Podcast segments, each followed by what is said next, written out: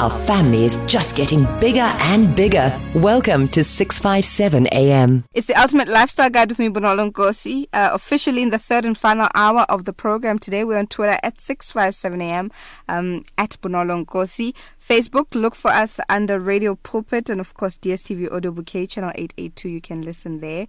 And, as well as via live streaming by logging on to our website. So last week we started a conversation with Pastor Bonsai Shongwe, who is on the line, talking about faith, because hey, it's the root of everything, isn't it? Without faith, it's impossible to please God. Without faith, why are we even here? Like, this radio station wouldn't exist without it. So it's certainly the cornerstone of our Christian walk, as it were, and I'm pleased to have him back on the line with us. Pastor Bonsai, how are you doing? Oh, what a pleasure to be here. I am well. I trust you are well too. I have to greet every listener. Oh, thank you so much for giving us your time, as always. Much appreciated. And I loved how we started last week. And you know how I always like to do like a little mini recap nyan, just for those who may be tuning in for the first time today on Talking About Faith. And last week we talked a little bit on the definition of faith and the typical what happens if what I'm believing for doesn't happen. Or I was believing for it, in fact. But yeah, God didn't heal my parent, or that job didn't come through, or basically no help came when I was believing for it. Can you give us a mini recap, and then we'll jump into what we need to talk about today? Indeed, I think the best definition is already given to us in Hebrews chapter 11 verse 1. Mm-hmm. Faith is being sure of what you don't see. Mm-hmm. So faith is the substance of things hoped for, the evidence of things not seen. So faith sees as reality what is not revealed to the senses. So I've pretty much just said Hebrews 11 verse 1 from various translations. But faith just basically means taking the invisible realities that God gives us, even though we can't see them or engage with them with our senses. So we mm-hmm. can't see it, you can't smell it, you can't touch it, but you believe you have it. Yeah. And we spoke about what happens if my faith doesn't work. And one of the answers that we gave is that faith is a lifestyle. Yes. It's not an activity. It's not an event. It's a lifestyle. So often when we tend to look and with disappointment, it's when we take it as an activity, right? As opposed to a lifestyle. So important that faith is a lifestyle. It's not an event.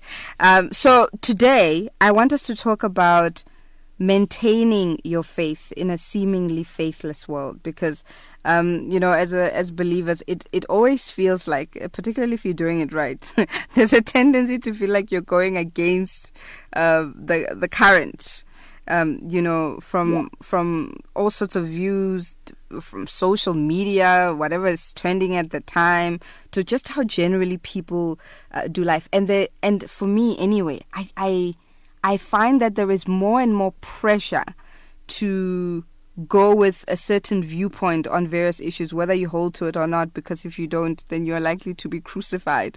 And so you almost want to carefully watch what you say or what you don't say, or stay away from it completely. So how do we do that? How do we manage to maintain our faith in a seemingly faithless world? We live in, and I think probably every generation has said this, mm-hmm. But I think when they said that, they had no clue what we are exposed to. Yeah, we really live in a time where everyone is given a voice, mm-hmm. and what that means is that the voice of the world is louder now than ever before. Yes. Back then, people could just, were exposed to radio, then there was TV, and now there's social media. And we hear these voices now every second of every day in a 24-hour cycle. Mm-hmm. And so, you know, it's really important that we manage what we give our attention to. Mm-hmm. I think that's the start in terms of not being influenced more by other words rather than God's word. You know, Proverbs 4:20, mm-hmm. My son, give attention to my words. Mm-hmm. So there's a commandment about attention.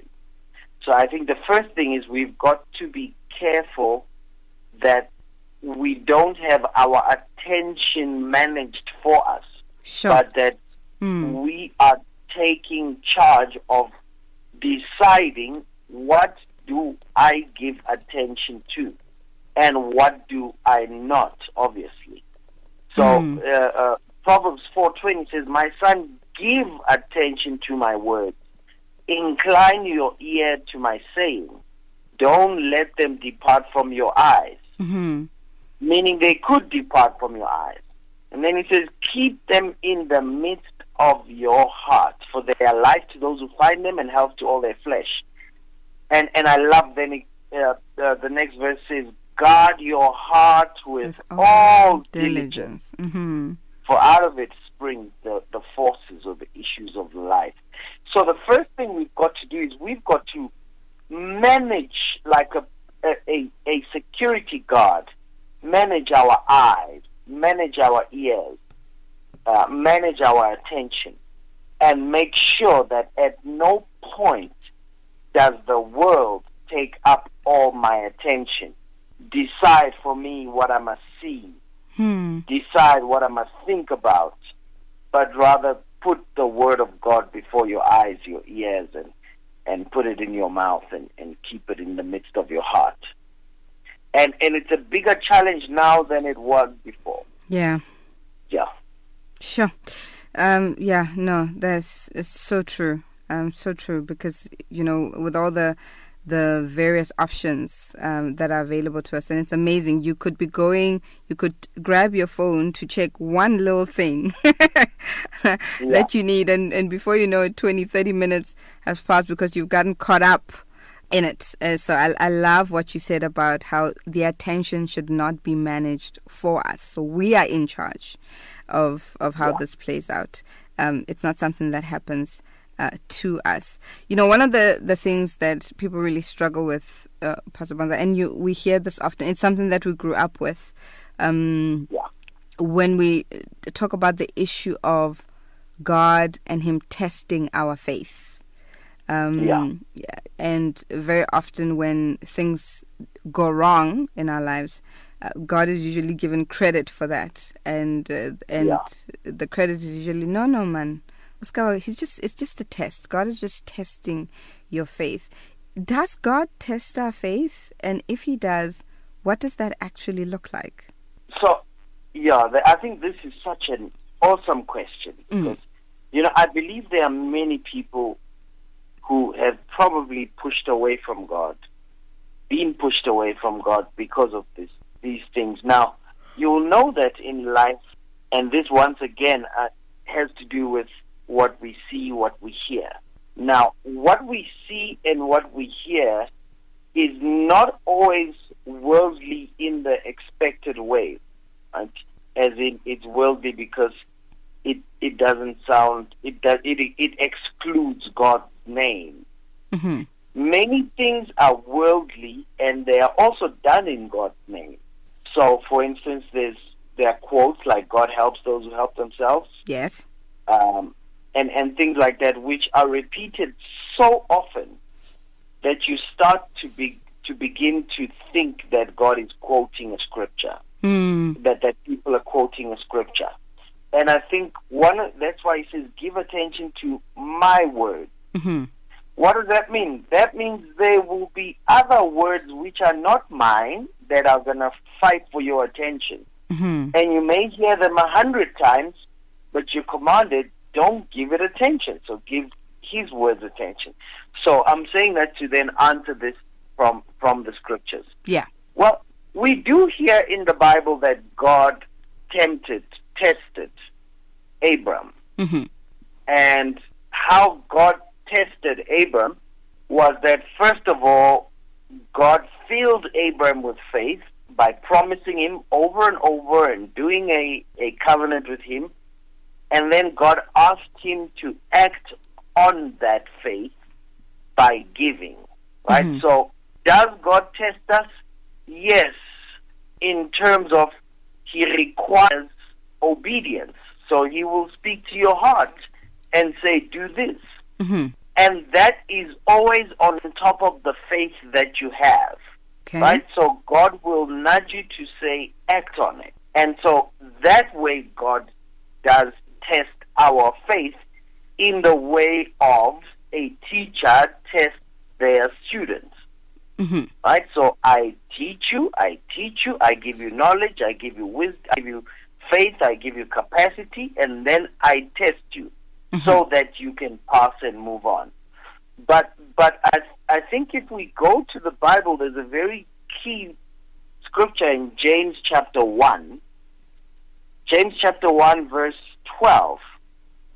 He says, I mean, this is just straightforward, because he starts off by saying, count it all joy, yes, when you fall into various trials, different trials, mm-hmm, knowing that the testing of your faith produces patience. Right? So yes, there is a concept that our faith is tested, right? Mm-hmm. So once again, we don't get tested, our faith gets tested. Oh, wow. Right? So it says, count it all joy when you fall into various trials, knowing that the testing of your faith produces patience, and then patience brings completion, and then you lack nothing. Mm-hmm. And then, though, he says, let no one say when he's tempted, I'm tempted by God. Mm-hmm. For God cannot be tempted by evil, nor does he himself tempt anyone. But each one is tempted when he's drawn away by his own desires and enticed. And it goes on to explain how that works, but closes with, every good gift and every perfect gift is from above, mm-hmm, and comes down from the Father of lights, with whom there's no variation or shadow of turning. Mm-hmm. So I think often what happens is, sometimes what the Bible says in John 10:10, that the thief comes to steal, to kill, and to destroy, is then ascribed to God, as if God tempts with evil and he himself is tempted by evil. Mm-hmm. Right? And the Bible says, let no man say that. He says, don't say that. Now, I know it, we hear it often, but give attention to my words. God says, don't say that. Every good and every perfect gift comes from God and is not about to change. So our faith does get tested, and God does test our faith by requesting and requiring obedience. But God does not tempt us with evil. So no, God is not going around looking for who to strike with evil as a way of teaching them a lesson. James 1:13 says, don't say that, because that assumes that God is tempted by evil himself and that he has evil in him to give us. But no, every good and every perfect gift comes from God. So I hope that's a good distinction. That's a very good distinction, but I'm gonna say it for repetition's sake. So if I, God forbid, get diagnosed with cancer tomorrow, maybe let me put it this way. So I get the news, right? Yeah. As a faith-filled disciple, or as a new believer even, right? Mm-hmm. What does the word say about that moment for me? What just happened? If I go to the doctor, I have a pain here, or whatever the case may be, or discomfort, and then they do the test and I get the news, and the news say, we are sorry to let you know that, you know, the results show that you now have cancer of the whatever, and this is what it is. Yeah. How? And I think, yeah. So how should I, as a believer, interpret those news in that moment? Yeah. And what would the next step be then in light of my faith-filled walk? So, and I think that's why we will first assume that we need to answer that faith is a lifestyle. Yes. So what that means is that we assume you have been speaking the word of God about your health. You've been hearing the word about your health. You've been meditating. Mm-hmm. You've been grounded in the fact that by his stripes we were healed. Mm-hmm. Now then what you've got to do is then realize that this is a test of your faith. But it is not God testing you. Remember, we live in a fallen world. Mm-hmm. We live in a fallen world, and the world is not fallen by God's fault, but by ours, right? Mm-hmm. We were not there, but it was our father, Adam, mm-hmm. who gave the world over to Satan. Right. And so there are influences on earth. Sickness came in because of that. Trouble came in because of sin. Trials came in because of sin. And because we are still in the world, mm-hmm. although not of the world, we will buy into these things. So you've got to take it as, this is a test of my faith. Because I live in a fallen world, as a person of faith, attacks will come against me from the devil, from the world, from the system and the effect that sin has had on the world.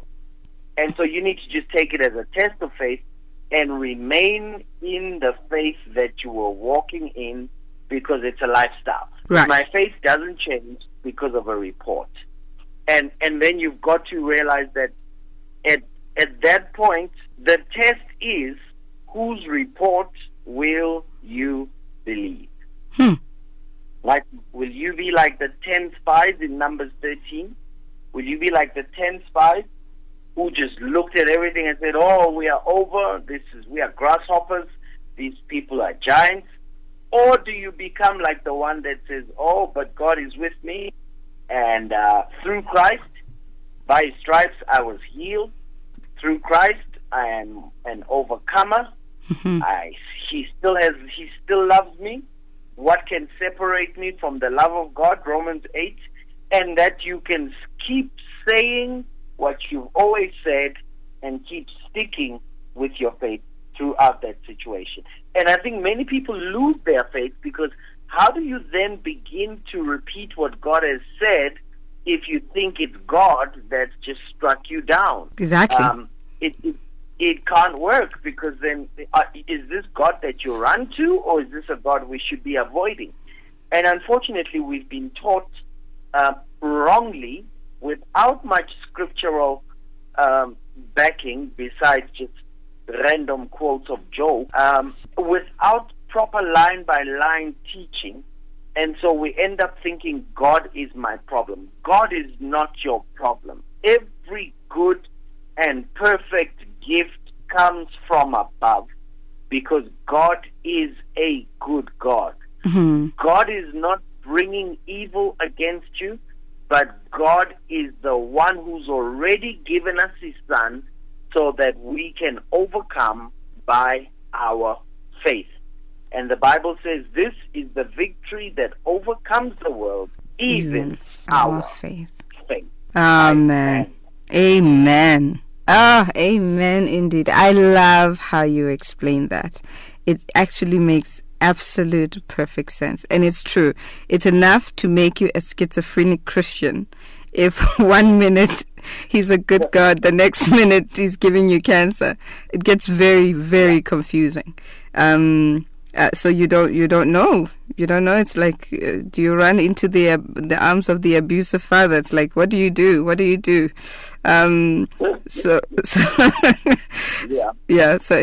can get a bit crazy. Thank you so much. This was so good. So good. We're going to put this up on SoundCloud so you can listen to the podcast. Please, I think it's one of those things that we need to listen over and over again. In order to and obviously, as mentioned earlier, in order to grow in these things, particularly this understanding of faith, is that we must take it upon ourselves to search the scriptures so that we can be built up on the inside. Indeed, we've got to search the scriptures. Number two, we've got to be in environments that build our faith. Mm-hmm. Because remember, faith comes by hearing, and hearing by the Word of God.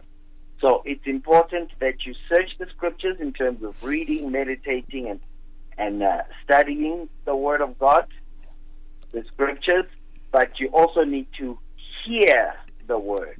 Yeah. You need preachers that build your faith, that teach you how to operate in faith, that speak faith into your life, because faith comes by hearing and hearing by the Word of God. And the context of that Scripture is the Word that is preached. Yes. So you've got to read it yourself, you've got to hear it. And I cannot understress this. Your spiritual life is too important for you to be in environments that do not build your faith, that just entertain your religious engagement. You need to be in environments where you are learning the Word of God, where you are growing in understanding the Word, where you are being taught, and all of it building your faith, not telling you that God's trying to hurt you, not giving you a schizophrenic gospel, but a faith-building gospel. This is so, so important. And study the words and His promises for yourself. Hallelujah. And following faith-building ministers like ourselves, which you can follow us on Facebook, Pastor Revival Shongwe. That's our Facebook page, because daily you get a word that will build your faith, strengthen your faith, encourage you, let you know that you are a winner, let you know that you are an overcomer, because this is very, very important. The more we put in is the more we'll have to draw on when we are faced with a trial. Absolutely. Amen and amen. Thank you so much, Pastor Bonsai. Always a pleasure chatting to you. We really, really appreciate the knowledge and the wisdom that comes through our conversations ever so regularly. Have an awesome, awesome rest of the weekend. May God continue to bless you and increase you until we chat again real soon. Amen. Thank you. And same to you, and the same blessing to every listener today in Jesus' name. Amen. That was Pastor Bonsai Revival Shongwe. Find him on Facebook under just that, Bonsai Revival Shongwe. He is on Instagram and Twitter as well, Bonsai Shongwe. I think one of them, I think the Twitter one is Bonsai_Shongwe. But yeah, there you have it. Wasn't that just encouraging? Yes, and finally, the question is answered once and for all on how God tests our faith. He tested through our obedience. So every time you have an opportunity to go right and obey, or go left and disobey, there's a test. So it's pretty much every other day, isn't it? Because we get that opportunity almost daily. And I mean, sometimes you're so practiced that it's neither here or there, but occasionally something will come up, that will really, really test that faith. And I pray that you would have the courage and the faith to believe and choose obedience over whatever gives pleasure to the five senses, or whatever is simplest and easiest to do. No hassles, no frills. It's just sounds full of life on 657 AM.